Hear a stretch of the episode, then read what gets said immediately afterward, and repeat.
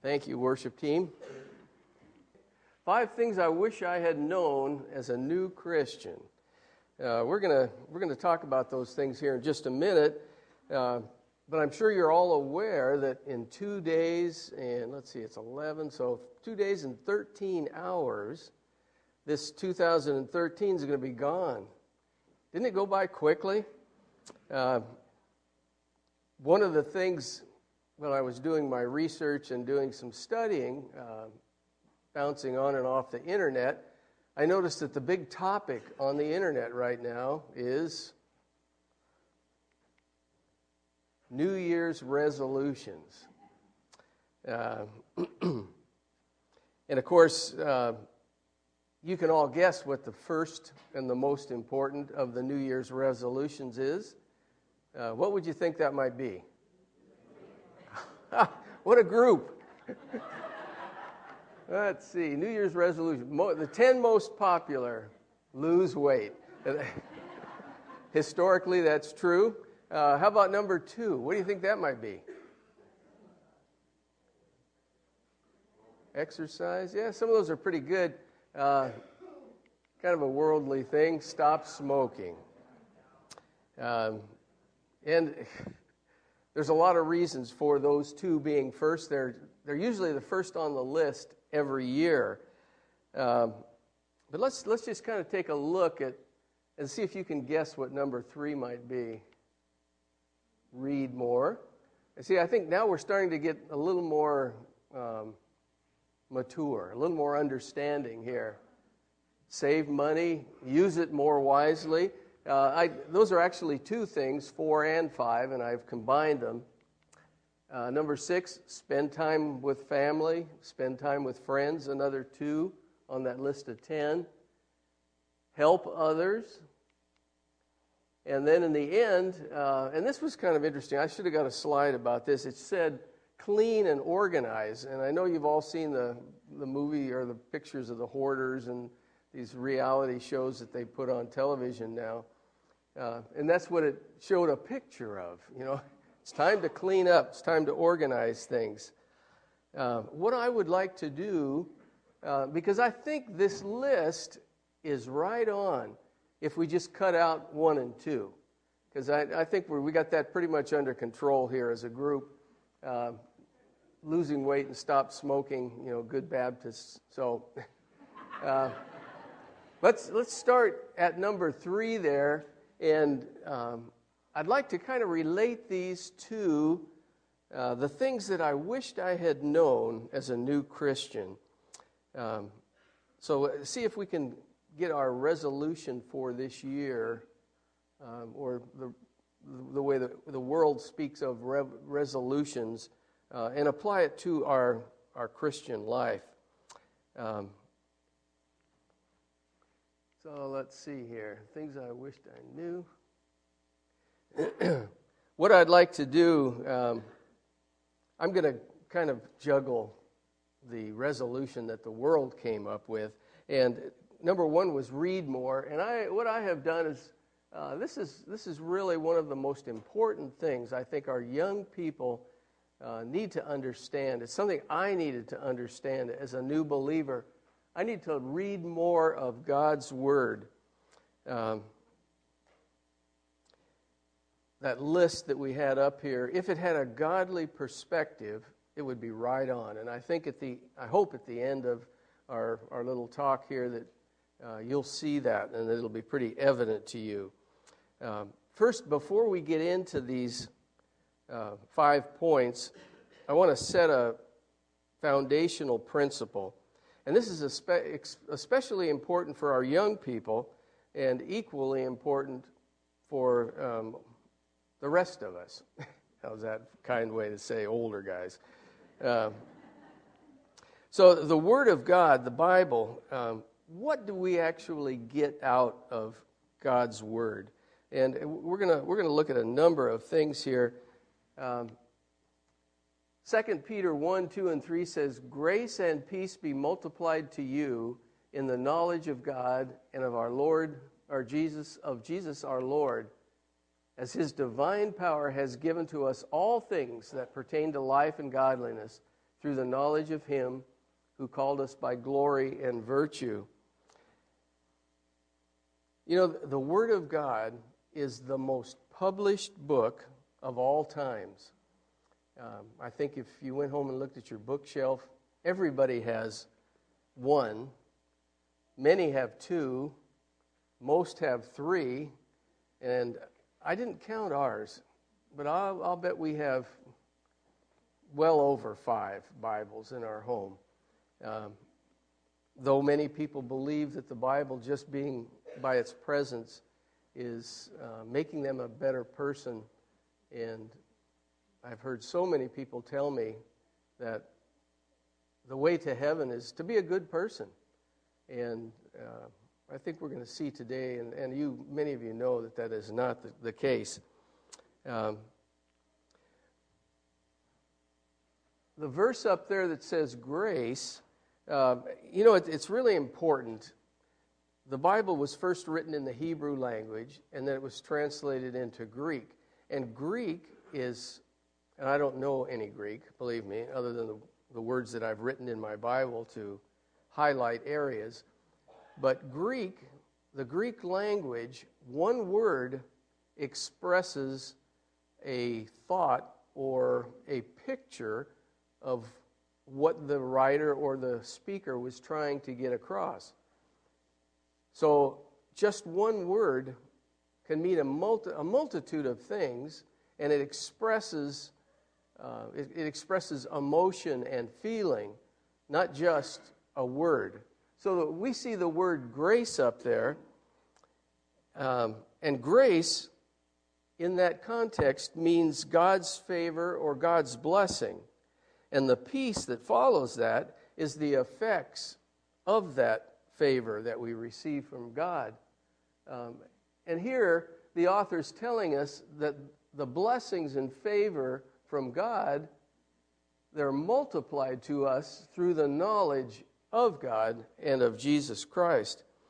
Um, so when we read His Word, these blessings that God has for us um, come to us and then bring peace and joy as a result of that.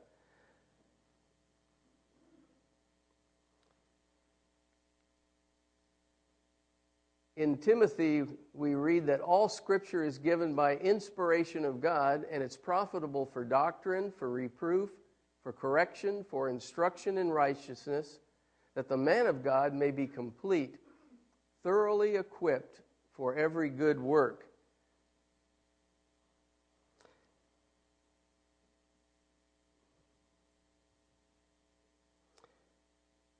When we see words like um, in the inspiration of God, uh, I, I believe Pastor has given us that Greek word, and I, I know I've got it written in my Bible, but it means God breathed. God put the life in the Scripture um, when it says doctrine up there, it doctrine teaches the will of God, exactly how we are to uh, to behave.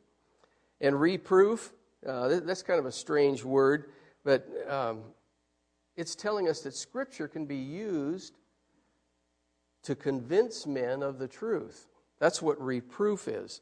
Uh, correction, of course, is to change behavior uh, and to make make us righteous. And of course, instruction is to teach us what God's, God's word is. So, why, why do we have that? Um, in the summer of 1959, and to many of you that won't sound like ancient history, but to many of the younger people that is, 1959, that's 54 years ago. Uh, that's when I became a believer or a Christian. Um, and the Holy Spirit planted in my heart a seed uh, to get to know God. And that's what He does. When we accept Christ as our Savior, the Holy Spirit enters our life, and uh, through His urging, uh, gives us that desire to know more about God. Um, I memorized a number of verses, uh, and I believe that they were probably picked at random. I don't know. There, there must have been somebody in my Sunday school that, uh, that had a curriculum or had a, a goal for my learning.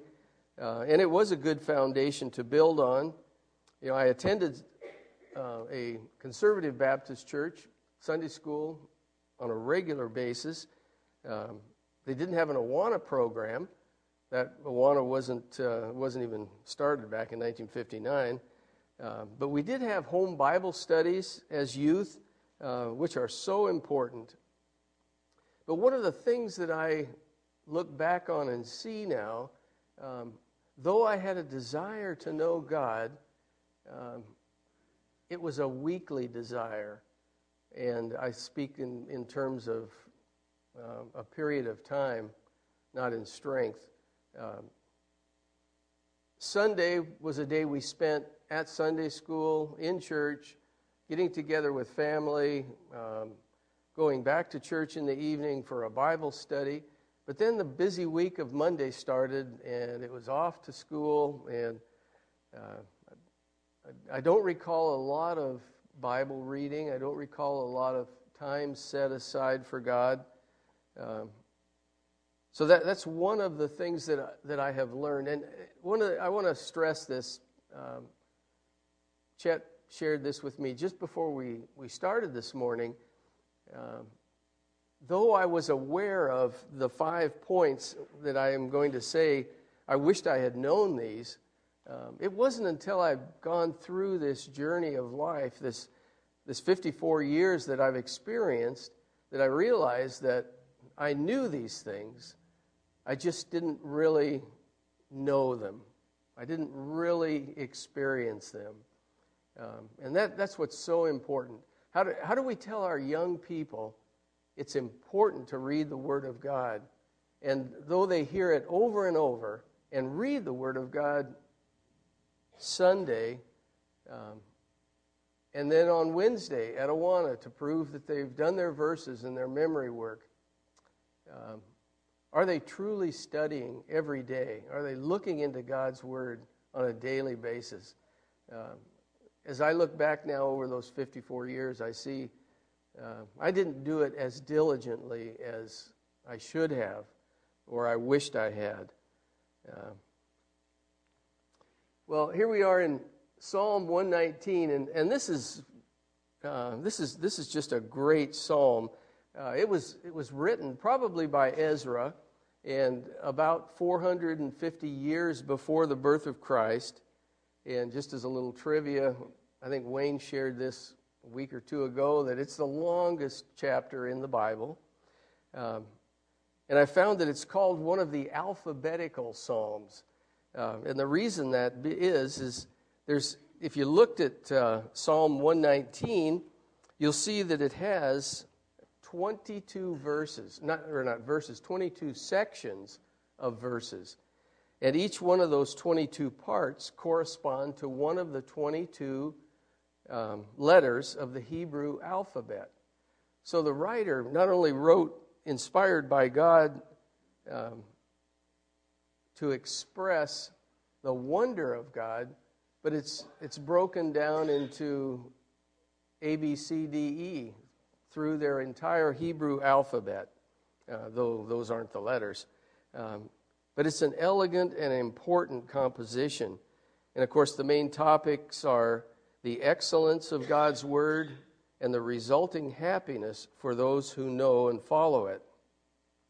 We read here, Your word I have hidden in my heart that I might not sin against you. Um, that word hidden uh, speaks of a treasure. Uh, when, the, when it was translated into Greek, when, they, when it says hidden, it's, it's the concept or idea of something of value that's to be treasured.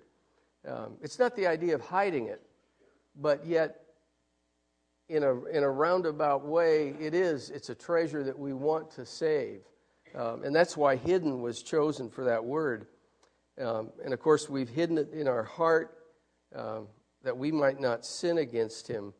We not, when, we not only read, but we hear and it should be read, readily available as a guide and as counsel, and obviously to keep us from sin. Um, one of the authors that I was reading when I was preparing this uh, came up with a statement, and I, I, forget, I'm sorry, I don't have his name, who it was, but it, he said, From this verse, what we hide in our heart is the best thing kept in the best place for the best purpose. Pretty wise words. Uh, the psalmist and the wisdom of Proverbs gives us two beautiful word pictures, and I want to put those up here right now. Your word is a lamp to my feet and a light to my path. You know, if, if that was broken down in Greek, it would, it would give us the picture, um, and we can only compare it to what we have today. Uh, we go out at night and we walk down the street here on Vista, and city lights light up our path, and uh, we have a sidewalk made of cement that's smooth, and we don't have to worry about stumbling in the dark. But yet, the writer here is telling us that God's Word is like a lamp unto my feet and a light to my path, because if we think of this in the biblical context, um, try and picture in the ancient world walking on the uneven ground of the desert in the dark of night with only the stars to give you guidance. Uh, if they did have a lamp, it would be, and I, I couldn't find something to bring in as a, a show, but it would be a box with a candle in it. So it would be a flashlight with one candle power. and by today's standards, that's not, uh, not much light. But that's what the psalmist is trying to portray for us. It's, it's a lamp unto our feet and a light unto our path. And here in Proverbs, every word of God is pure. You know, when we read that, just a, a brief statement um, every word of God is pure. Uh, we think of what, what, what is pure? Pure is clean, it's, um, it's not defiled, it's not corrupted. But what the writer was trying to portray when, when they say pure in Greek, it's, it's the picture of a man sitting at a smelter um, refining silver or gold. And it's, it's heated to um, hundreds of degrees in temperature until the solid becomes liquid and the impurities float to the surface and then they're wiped off. And what is left is pure silver and, or gold. And that's exactly what the writer is trying to portray here when he says that the word is pure. Every word of God is pure. So when, when these things are written and we just gloss over them as God's word is pure, well, that's, that's true. You know, I don't have any problem with that. But yet, the picture that the writer is trying to establish for us is this work that's gone into purifying and making it that. Uh, another verse in, found in Isaiah the grass withers, the flowers fade, but the word of God stands forever. Um, what a graphic picture of life that is. Uh, it actually portrays the frailty of man. Um, I experienced that this year. Um, when my father went to be with the Lord, uh, I watched his strength and the character and the virtue that was uh, so apparent as a young man. Uh, his strength begin to fail, and much like Isaiah writes here, the grass withered and the flowers faded. Uh, and that's what happens to each one of us. So, this is a picture um, of the frailty of man.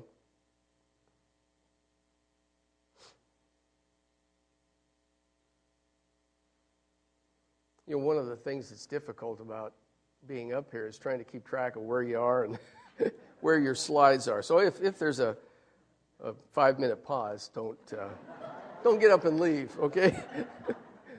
Let me see, here we are. Um, it, it's, Isaiah is really an interesting book because Isaiah spends the first 39 chapters of his book uh, talking about judgments on immoral and idolatrous people.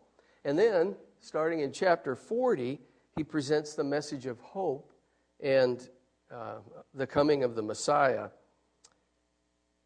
And we can see here that the things of the world wither and fade away, but the Word of God stands forever. In John 17, we read, Sanctify them by your truth. Your word is truth. Um, in, in, this case, Jesus was praying for his disciples um, on the night just before he was betrayed. And I should turn over to that.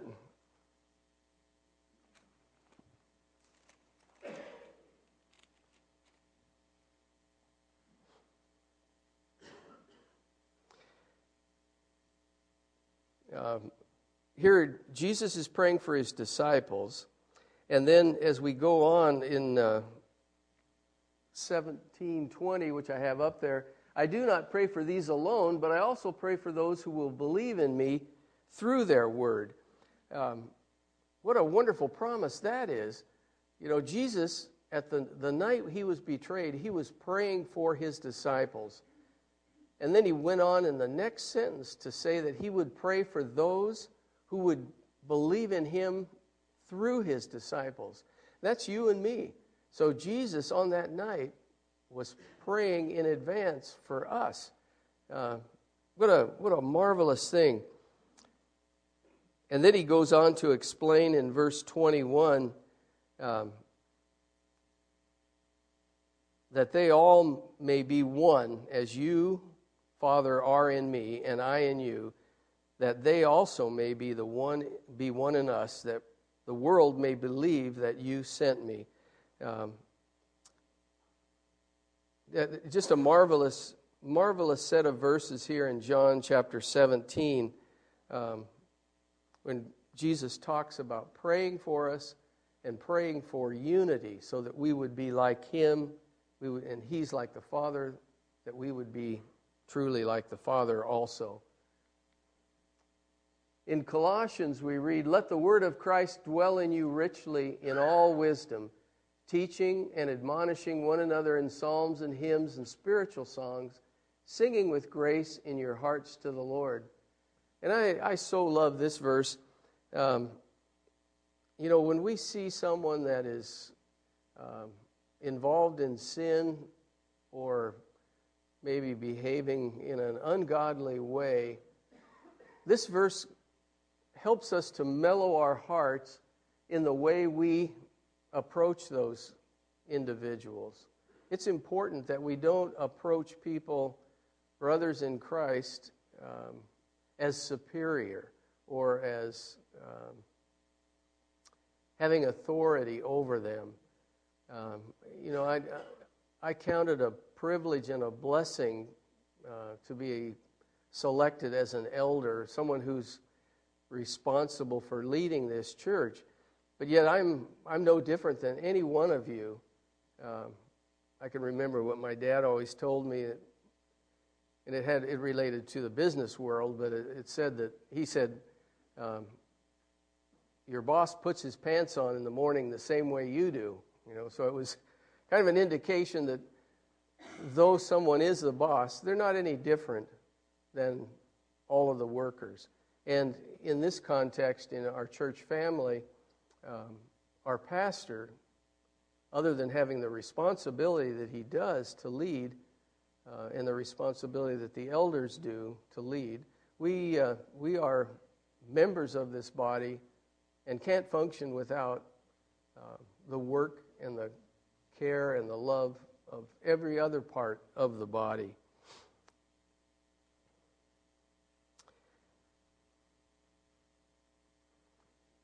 I think this next verse in Hebrews, the Word of God is living and it's powerful and it's sharper than any two edged sword, piercing even to the division of soul and spirit, of joint and marrow, and it is a discerner of the thoughts and intent of the heart.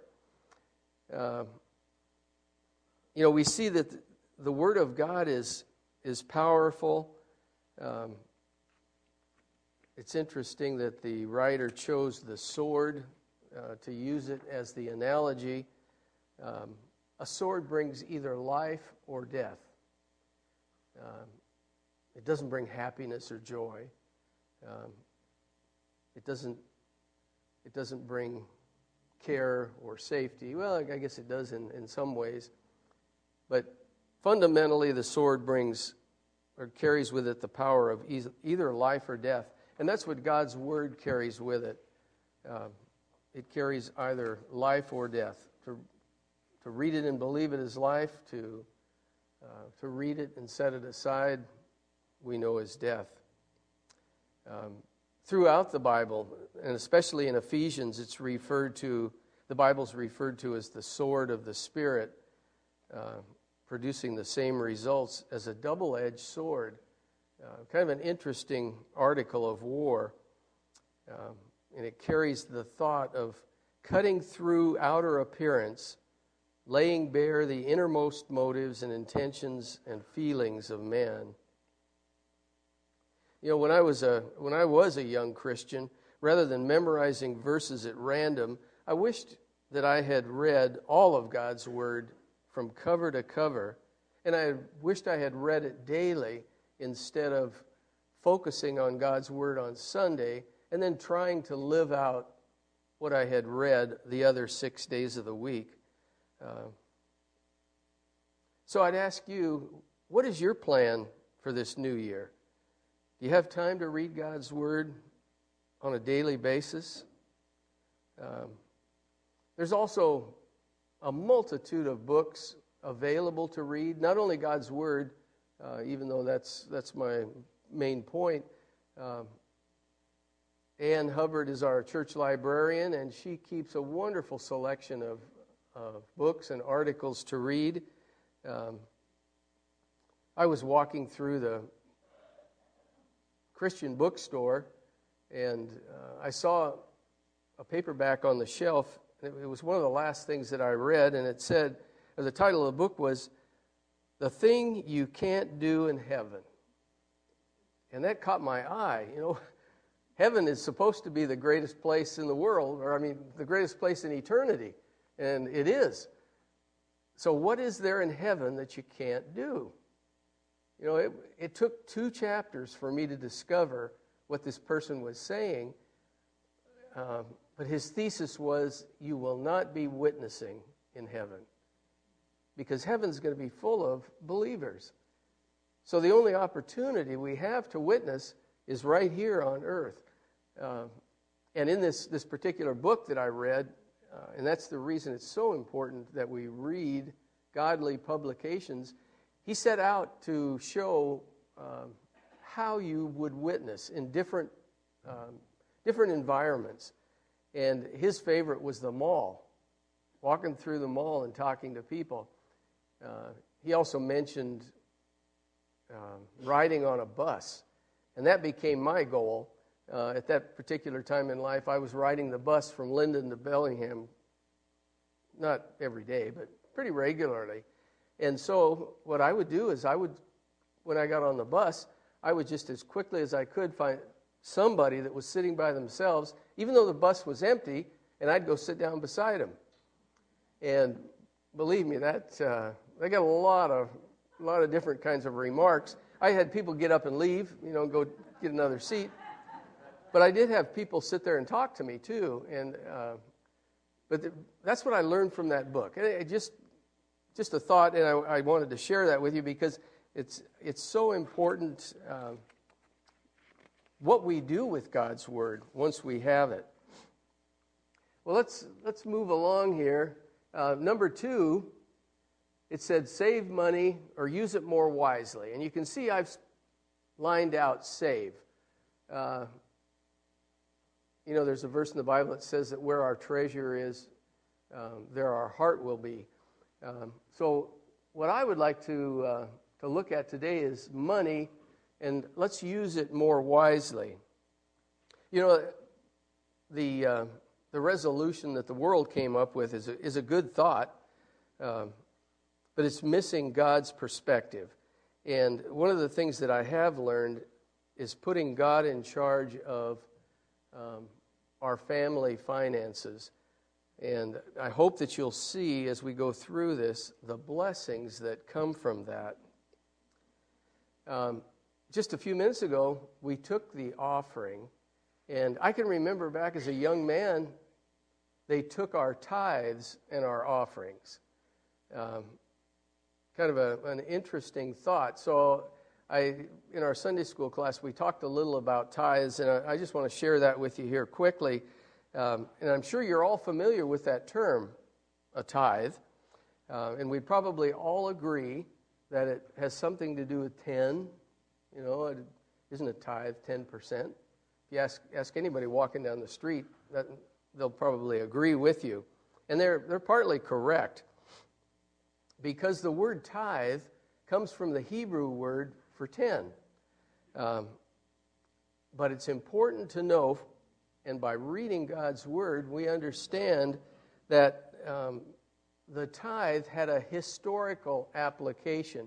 As far back as Genesis, in fact, I, I believe it was Genesis chapter 14, um, where Abraham, it says, Abraham paid a tithe um, of the spoils when he was returning from war with the kings. Uh, so he gave, and it says he even gave a tenth of the spoils to, um, and it, it, lists Melchizedek as the priest of the Most High God uh, in Jerusalem.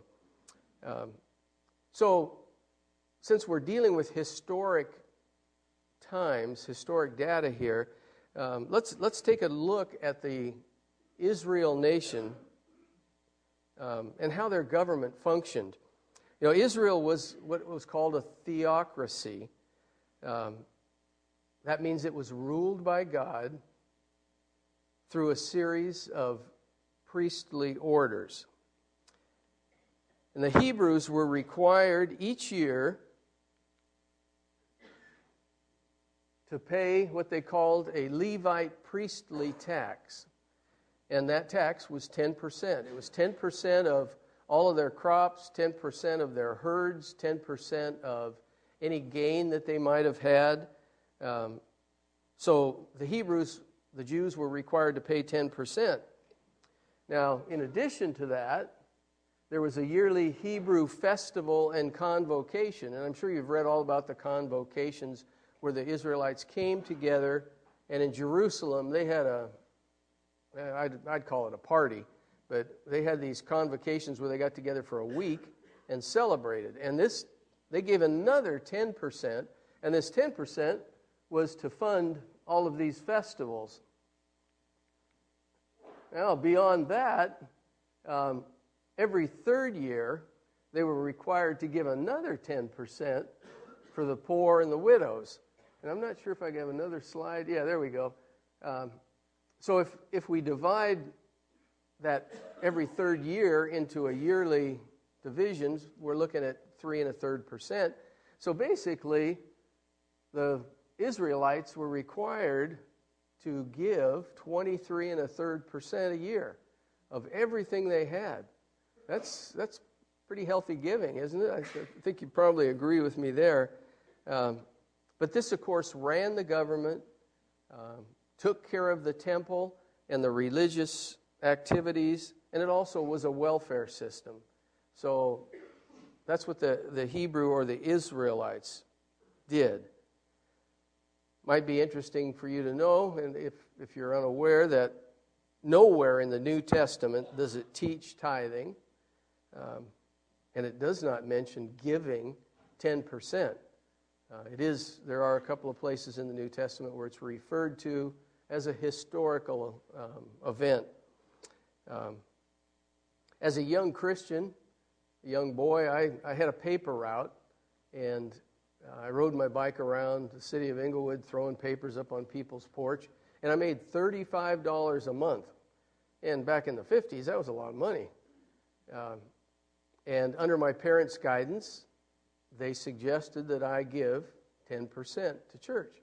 So I did. I, I gave my $3.50 um, as a good young new Christian, um, and I felt I was tithing, even though that isn't a biblical principle. Um, so I gave my $3.50 to church, a good place to start. Um, and then I was also allowed or encouraged to give when I I sat out in church and I heard missionaries come and talk about their work in Africa and my parents would ask me, "Do you think that's a worthy cause?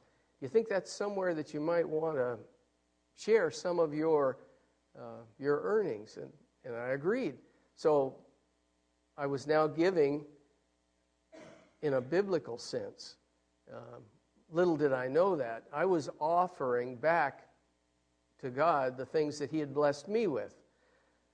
Um, and, and that's kind of the concept that I want, I want us all to understand.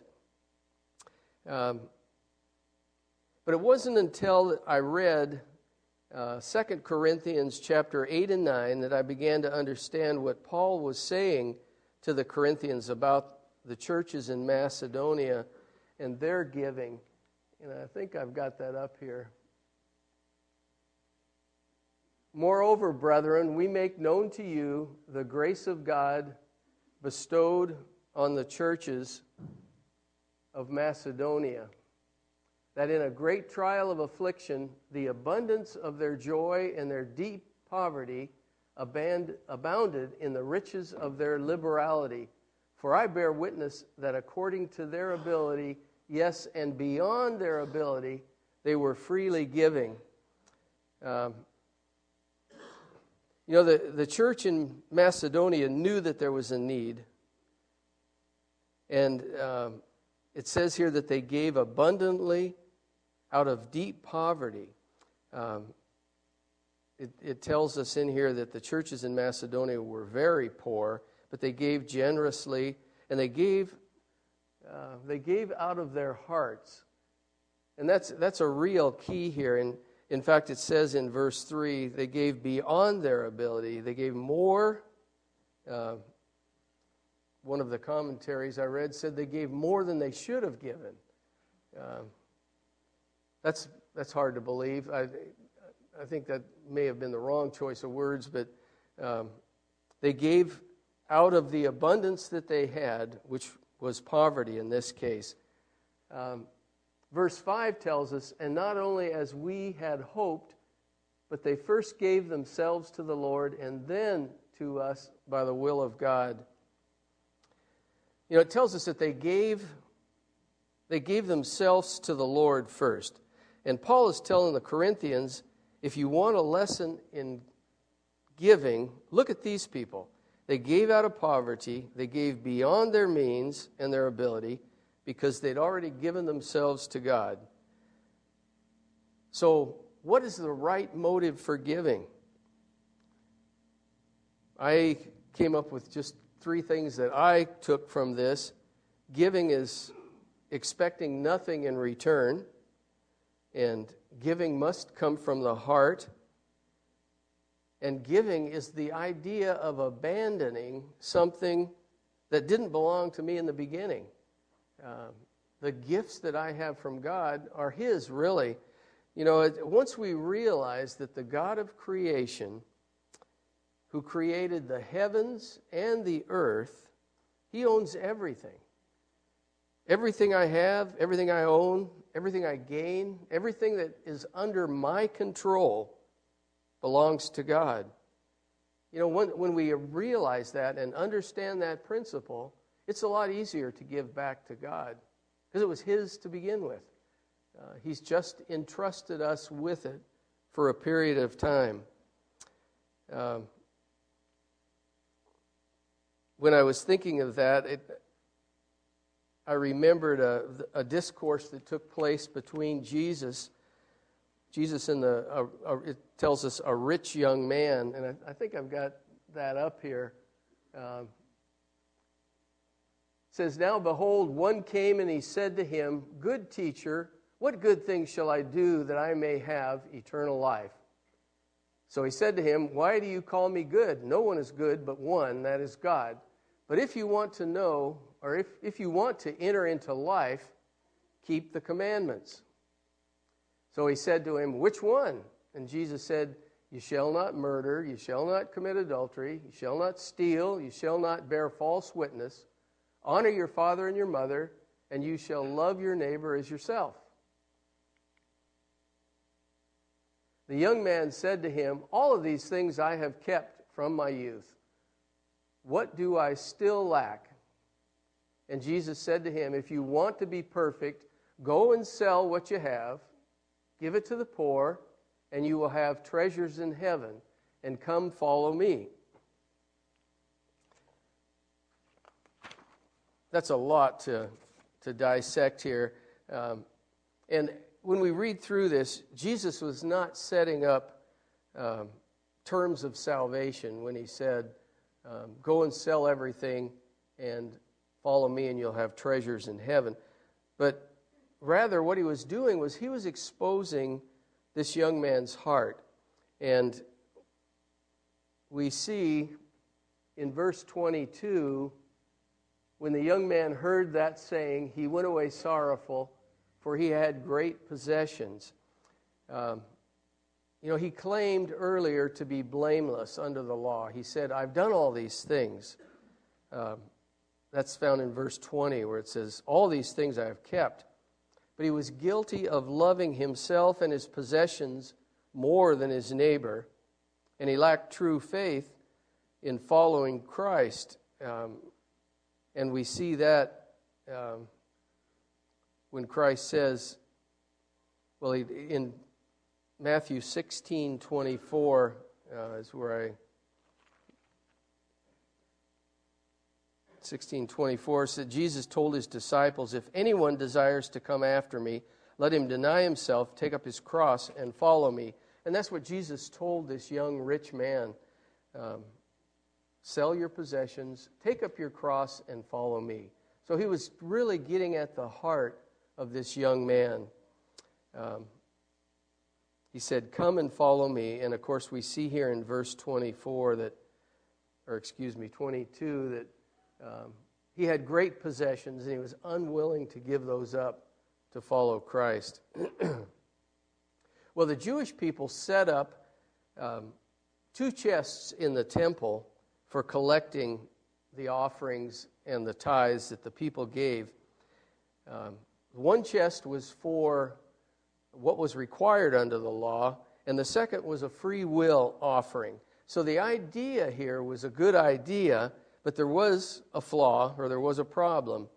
Uh, because as the people came into the temple and they dropped their tithe, what they owed according to the law, and stepped to the second chest, they, they felt the pressure of um, other people watching.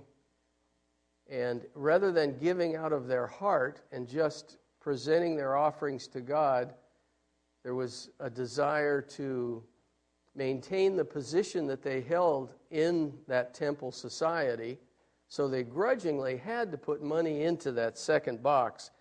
Uh, so they really weren't following the concept that we have in the New Testament in their giving.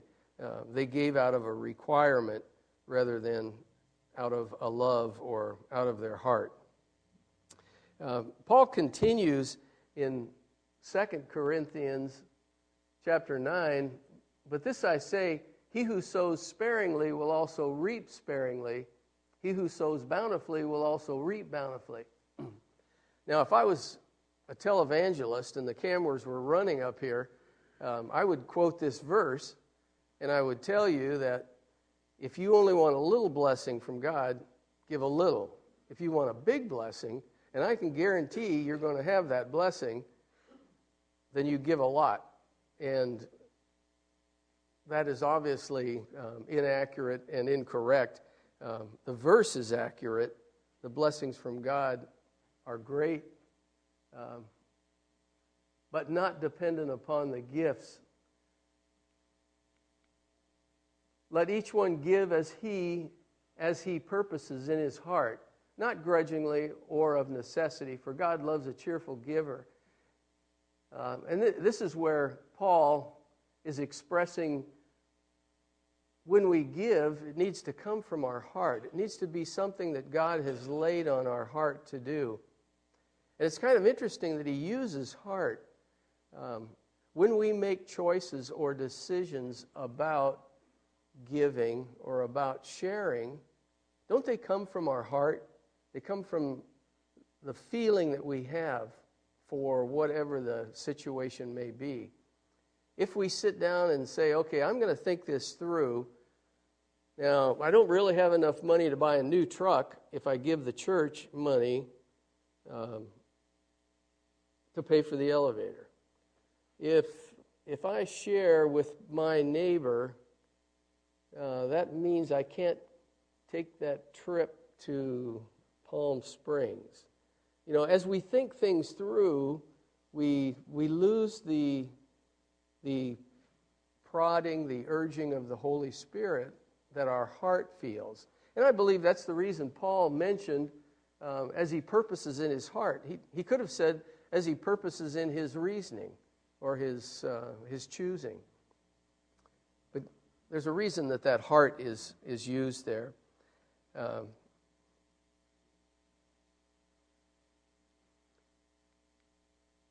and God is able to make all grace abound towards you, that you always, having all sufficiency in all things, may have an abundance for every good work. Um, notice the alls in that sentence. God is able to make all grace, always having all sufficiency in all things. Uh, what a promise verse 8 has for us. Um, that, that verse actually goes on, and when he talks about all sufficiency in all things, may have all abundance for every good work, um, what he's alluding to there is as you as you give to this church in, Cor- or in, in Corinth, um, the giving that you're giving, God will supply and He will add to that so that you can continue in that giving. That's, that's the idea of that verse there.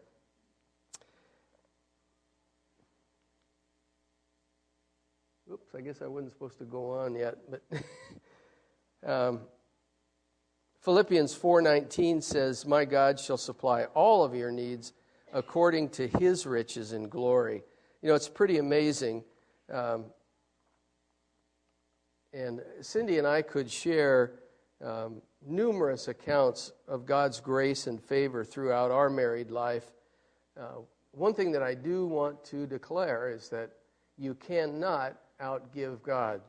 Um, I wished I had known that as a young Christian. Um, because though my, my giving, my $3.50, and then maybe my next dollar was from my heart, it was the right giving. Um, maybe I could have shared more with those mi- missionaries. Um, I, think, I think I was able to give um, from my heart. It was the right, uh, the right way to give. But I wished I had known as a young Christian and uh, possibly missed out on some of the blessings that God had for me. Um, well, let's move on here. Um, spend more time with family, spend more time with friends. That's what the world says. Um, this, too, is another good thought. Uh, but I, of course, I've changed it up here to spend more time with my Heavenly Father. Uh, you know, throughout the Bible, the picture of family is, is present. Um, in Isaiah, Isaiah 9 6 says, uh, and it's, it's one of those Christmas verses that we've just been reading about For unto us a child is born, unto us a son is given, and the government will be upon his shoulders. His name will be called Wonderful Counselor, Mighty God, Everlasting Father, Prince of Peace. Uh, this is an analogy of children and parents, and we're God's children. He's our Father, our Father in heaven. Uh, and it's a blood relationship. You know, it, it's not the kind of earthly blood relationship that the Jews um, treasure. And it, the Jewish bloodline is their lineage and their heritage. But it's, it's the blood relationship um, that we have with Jesus Christ.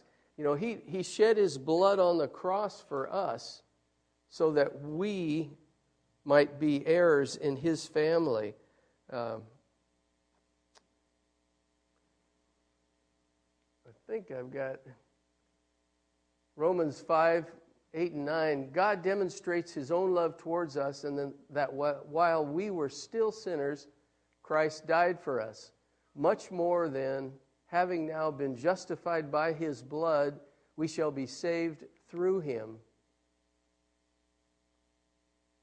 For as many as are called, or as many as are led by the Spirit of God, these are sons of God.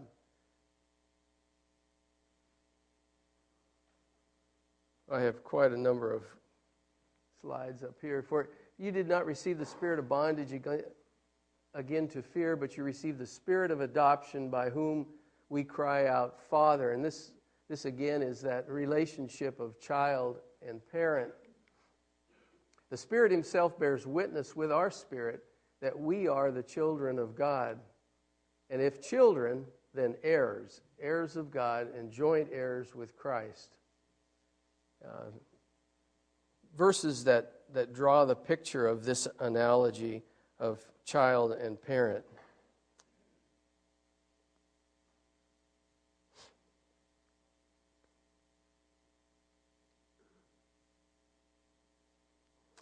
Um, so, so how do we spend time? Spend time with our heavenly Father. Um, I was trying to come up with a, an analogy of that. Um, hmm. The, the picture that I want to paint, or what I want, if, if someone new walked in our doors today, um, how do we get to know that person? So let's compare that with how we would get to know God. Um, the psalmist tells us, um, and I think I have that coming up here next evening and morning and at noon I will pray and cry aloud, and he will hear my voice. So obviously we can we can pray to God. That's how we get to know him. How do we get to know that fella or woman that comes in the back door? Well, we have to introduce ourselves. We have to talk to them. And that's, that's exactly what prayer is. Um, don't get the, the idea that praying to God has to be formal, that it has to be structured, it has to be all those these and thous, those pretty words. God is just like a father, and He wants us to communicate with Him. He wants us to talk to Him. It's something that here we see, and the psalmist is telling us in evening and in morning and at noon. Does that give you the picture of any time during the day? Um, when you're walking down the street, any time is a time to be communing with God. Uh, in Thessalonians, it tells us, pray without ceasing. In everything, give thanks. We're told to pray for our brethren, pray for others. Continue earnestly in prayer, being vigilant in it with thanksgiving. Um, I noticed today in the bulletin we have our prayer and praise sheet. This is something that we place in the bulletin um, quite often, and it's specifically aimed at things that are um, germane or important to our church body. Um, many people like a prayer list. That's a good, good way of recording and seeing God working. If, if you were recording, I'm praying for this person, and that person then tells of a blessing, or we learn that the prayers are being answered, you can see God at work. Um, a great way to do it. Um, we also know, didn't want you to see that yet, but uh, in Matthew, Matthew 6 6, uh, and I'll just turn to that quickly.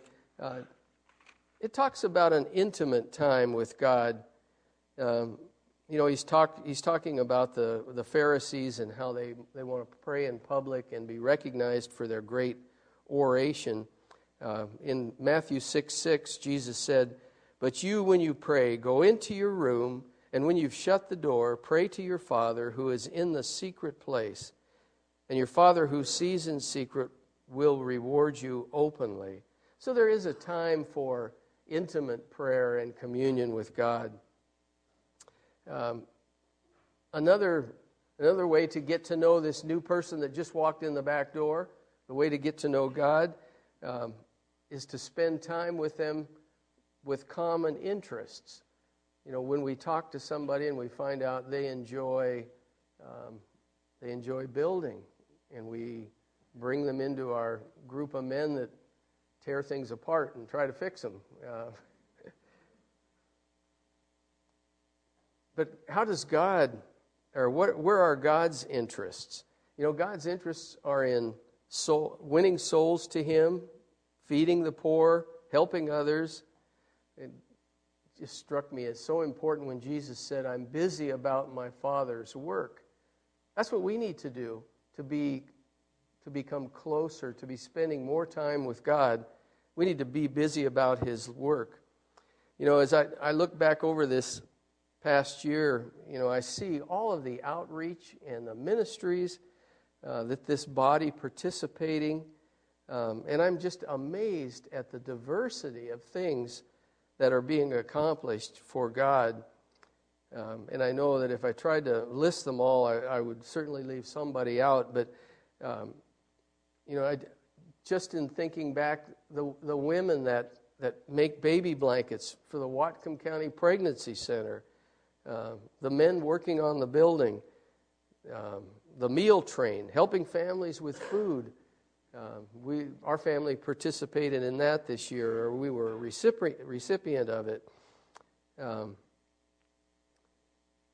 cleaning the church, preparing for special events, um, the, the technology people that keep everything running, um, women here that volunteer at the hospital down in Bellingham, at extended care facilities, uh, just the countless hours that this body spends busy about God's work.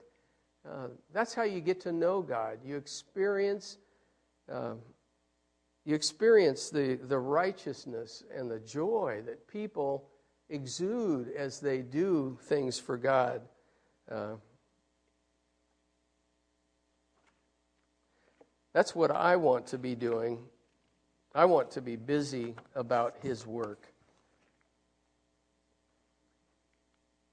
And then number four um, is help others. You know, one of the character faults I think of youth uh, is belief that the world revolves around self. Uh, and I pretty much fit right into that description as a young person. Uh, when I was a, a new Christian, when I asked Jesus to forgive my sins, the word tells me that he washed me whiter than snow and that the blood of Jesus covered my sin. And God then was able to look on me as a new creation. Um, but I was still the same young teenager. Uh, I know I'd been sanctified, I'd been set apart for God's work, but what I needed was guidance and direction. That guidance and direction is found, I think we've established in God's Word. Um, I needed to be taught and instructed by mature Christians. Um, and that's the participation that each one of you can have. Um, I, I was blessed to be raised in a Christian home, and I was part of a wonderful youth group. Uh, it was a fairly large church. Our high school and college age acted as uh, mentors for the younger junior hires, a, a great ro- model uh, to have experienced. And as I said earlier, we didn't have a, an Awana program. Um, I can't really remember a, uh, any particular program other than getting together as a, gr- a youth group um, to study God's Word. But I do remember um, a program that our church had, and it was called Youth Sunday. Uh, a great, great experience. Um, the youth that on that particular Sunday would act in place of their male counter or adult counterparts.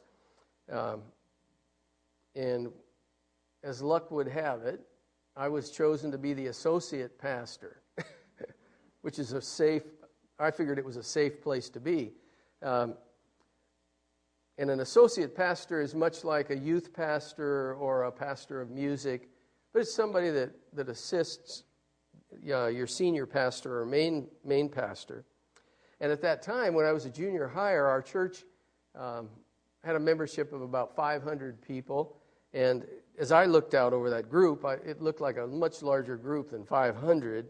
Um, and if you can picture back into 19, uh, the late 1950s, uh, it was very formal. All you men out there would be wearing suits and ties today. Um, all the ladies were in dresses, and many had hats on. Uh, so it, everything was very formal. And on that particular Sunday, the choir in, in their flowing robes all came in and stepped up onto the choir loft. And then the a pastor and associate pastor would come in and they would kneel at their chairs and pray silently. And then when they were finished, they'd turn around and the associate pastor, which I had not keyed on, would then step up and start the service. So, do you think I was nervous? I was pretty nervous or anxious today. Imagine um, a 12 year old or an 11 year old, how they felt. Uh, and I look back over that, that period and I remember the older boy uh, that was the pastor. And I, I just, I remember his calm and gentle spirit. And before, before we stepped in, he said, Let's pray.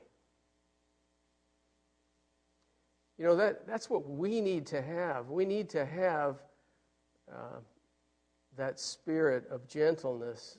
Um, and we need to be mentoring our young people.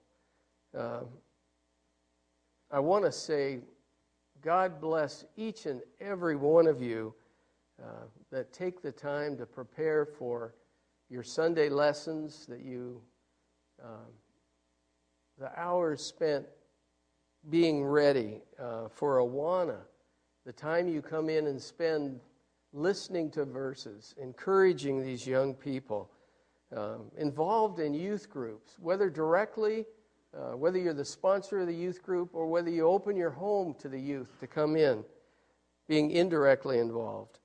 Uh, all of you older people um, that are godly role models, just in the way you conduct your lives and, uh, and how you interact with one another uh, you know, I have the blessing of standing up here and saying, greet someone, and then I watch uh, as people shake hands and, and greet each other. And it's not two old people in the back and two young people up here in the front, but it's people moving within the body and interacting and loving one another.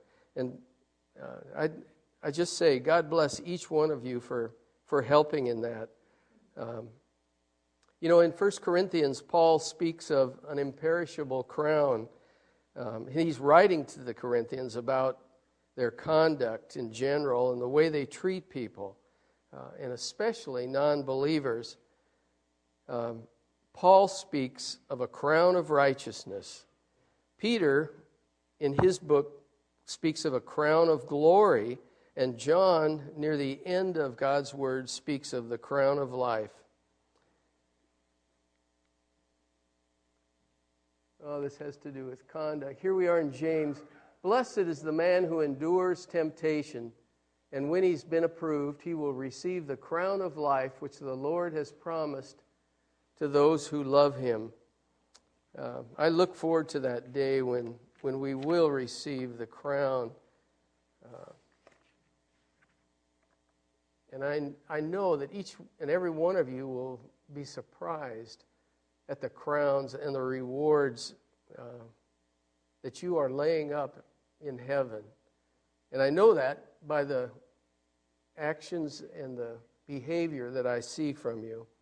Um, The, the last one on my list here is make a change. And, you know, I'm going to let you um, decide what that change needs to be. I know um, through my 54 years looking back that there's a lot of changes. Um, I know I understood these principles. I know I probably did a mediocre job, mediocre affair at uh, following God's word. Uh, but it's so important that we do read God's word, that we do communicate with Him, that we pray without ceasing, uh, that we love one another. Uh, if Jesus is our Lord and Savior, will you read more this year? You know, a good way to begin um, is to read the Bible daily. Um, and I, I brought my the book that I'm going to use this year. Um, and you can see it's a paperback. Uh, it's well used. I think Cindy's read this two or three times. Uh, but it's, it's just a daily Bible. You know, it tells you um, an Old Testament, a Psalm, a Proverb, and New Testament. And believe me, it gets you through the whole Bible by December 31st. Here's the end of it. Uh, and it, it's available in every kind of um, translation. And I would recommend getting a translation that's different from your study Bible so that you just get a little different perspective on God's Word. Um, it, you know, you can get it in uh, the New King James, the Amplified, the, uh, the King James, even if you want to read it that way. Uh, it, it's just available, the New American Standard, in all different kinds. Uh, will you commit to a regular time of prayer? And a great way to start. It's a great way to start your day and to finish your day. Um, and like I said earlier, there's a. You might want to start with a prayer list so you can keep uh, track of what you're praying for and watch God's work. Uh, but it's a good habit of talking to the Lord about daily life activities. Uh, you might see that you might see a change in the way you spend your time when you start doing that. Um, how about your free time? Is there somewhere that you can help as part of this body of believers? Maybe mentoring a new believer. Um, how about your gifts, the, the, blessings that you have, the grace that God's given you? Uh, Will you be able to stand confident in the way you use the blessings that God allowed you to have while you were here on earth? Uh, you know, I, I think one of my my things up there is use use your money more wisely. Uh, if you don't have a personal relationship with Jesus, you know, it's one thing to know Jesus, and another to ask Him to be Lord of your life. And I would love to show you how you can do that. Uh, we have a number of men and women here, anyone on the worship team. Uh, we are blessed to have a wonderful staff at this church. Uh, and as Chet prayed earlier, our pastor's away this week, uh, but he'll be in the office starting next week. Uh, what a blessing it is to have a pastor that teaches the Bible uh, with accuracy and with love. Uh, we truly are a blessed congregation. Father, thank you for today. Thank you for your word that you give us. Lord, I pray that you would draw us to you. Father, make us busy about your work in everything that we do, whether it be uh, in our daily tasks or whether it be uh, working here at church or working with youth, uh, ministering to others. Father, may we be glorifying you in everything you do, looking forward to that day when, when you will return and present us with crowns, crowns of life and crowns of righteousness because of what we did for you. And may we do it with the correct and proper heart, I pray. And I ask this in Jesus' precious name. Amen.